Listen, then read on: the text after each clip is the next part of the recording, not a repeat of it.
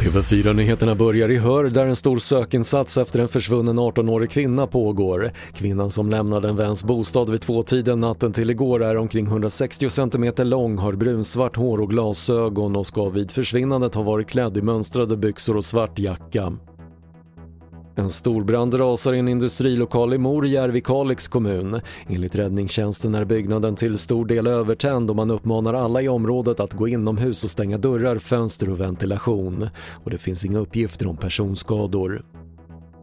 Tyskland stoppar nu vaccineringen med AstraZenecas vaccin för personer under 60 år efter att 31 personer drabbats av blodpropp. Det är inte bevisat att det är en biverkning av vaccinet och i Tyskland fortsätter man ge AstraZenecas vaccin till personer över 60 år, bland dem landets 66-åriga förbundskansler Angela Merkel. Och vi avslutar med bebislycka på Borås djurpark där den 16-åriga afrikanska elefanten Pansy har fött en runt 100 kilo tung elefantkalv. Elefanterna i Borås är en del av det internationella avelsarbetet för hotade arter.